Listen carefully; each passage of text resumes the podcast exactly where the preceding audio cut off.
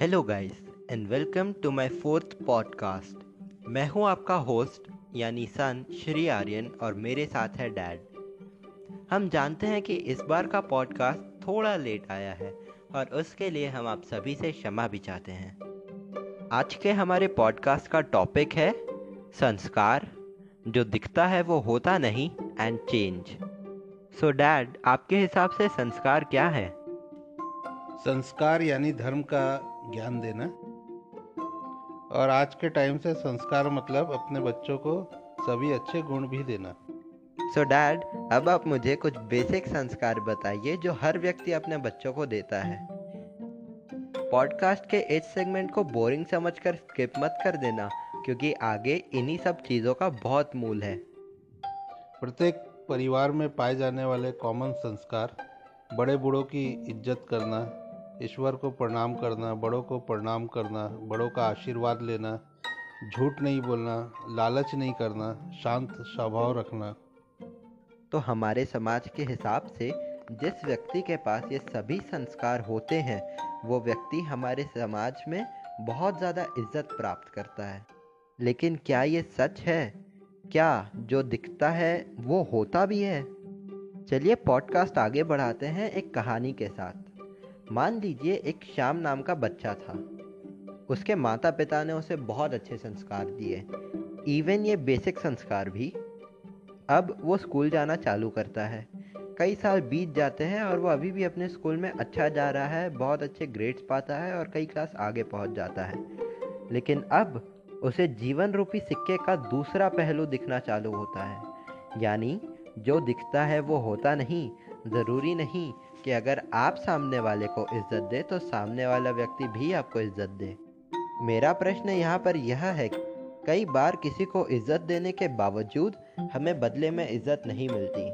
तो क्या यहाँ पर संस्कारों को कुचला जा रहा है, या फिर क्या हमें बचपन से ही गलत सिखाया गया है? मेरे यहाँ पर कुछ और भी सवाल हैं। हमें बचपन से सिखाया जाता है कि हम भगवान से जो मांगे, वो हमें मिल जाता है।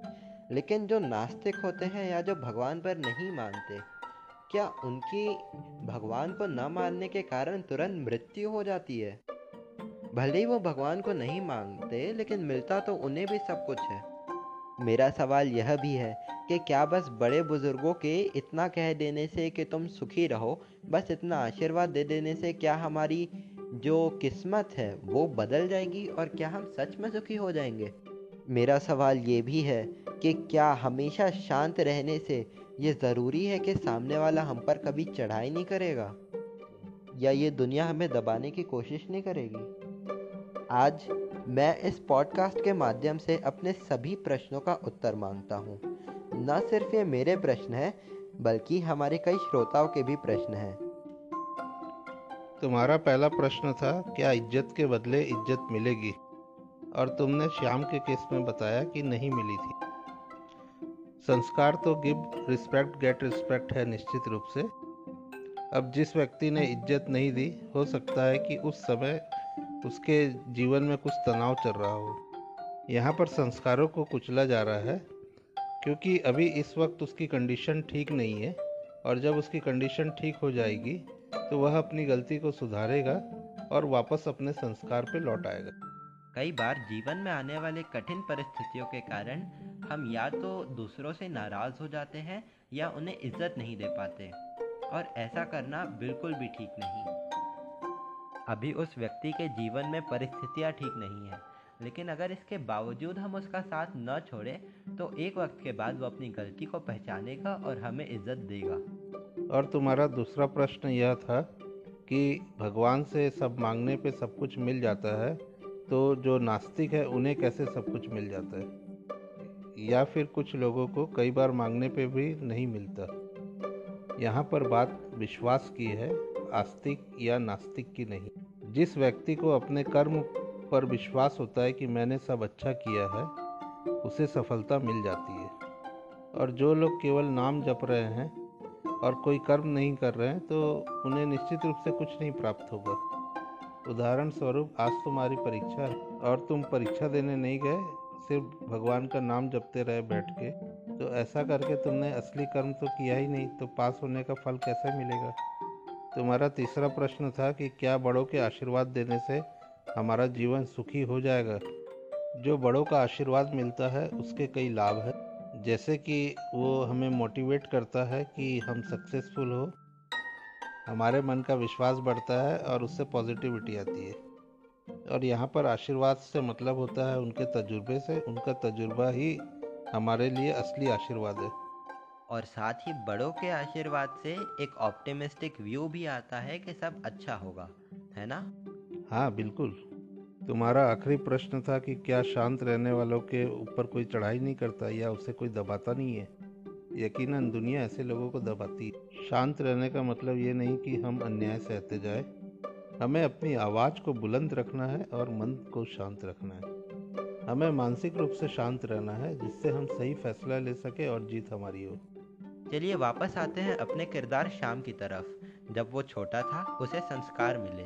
जब वो थोड़ा बड़ा हुआ, उसने उन संस्कारों को इम्प्लाई किया।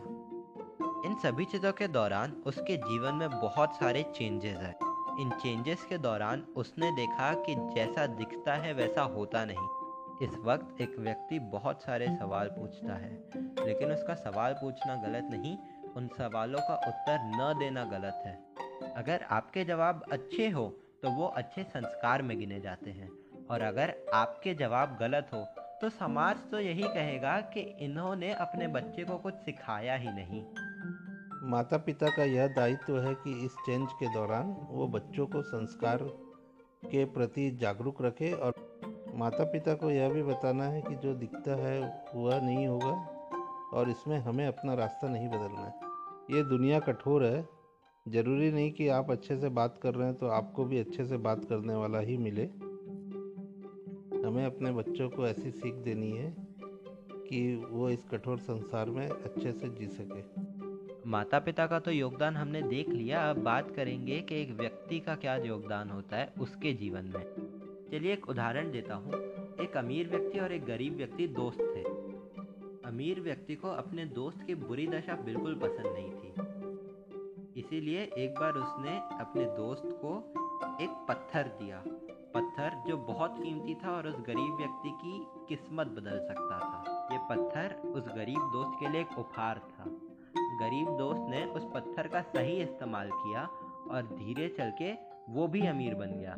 यहाँ बात अमीरी, गरीबी, भेदभाव या किसी को पारस पत्थर मिल जाए, इन सब चीज़ों की नहीं है। असल में जो अमीर दोस्त है, वो हमारा दिमाग है और जो गरीब दोस्त है, वो हम हैं। इस कहानी में जिस उपहार की बात हुई है, वो ज्ञान है। ज्ञान जो संस्कारों से मिलता है ज्ञान जो किताबों से मिलता है, ज्ञान जो किस्से कहानियों से मिलता है। इसी ज्ञान का, इसी उपहार का इस्तेमाल करके हम इस दुनिया में अच्छा और सुखमय जीवन व्यतीत कर सकते हैं। हमारा आज का पॉडकास्ट आप सभी को कैसा लगा हमें ज़रूर बताएँ। अपने प्रश्न रखने के लिए आप हमें इंस्टाग्राम पर भी फॉलो कर सकते हैं, जहाँ पर हम अवेलेबल हैं डैड सन एंड मेच्योरिटी नाम से। अगर आपके भी मन में कुछ इसी तरीके के प्रश्न हैं तो हमें ज़रूर भेजें। हम आंसर देने के लिए हमेशा तैयार रहेंगे। धन्यवाद। हमारे साथ बने रहिए। आगे के पॉडकास्ट जल्द ही आएँगे।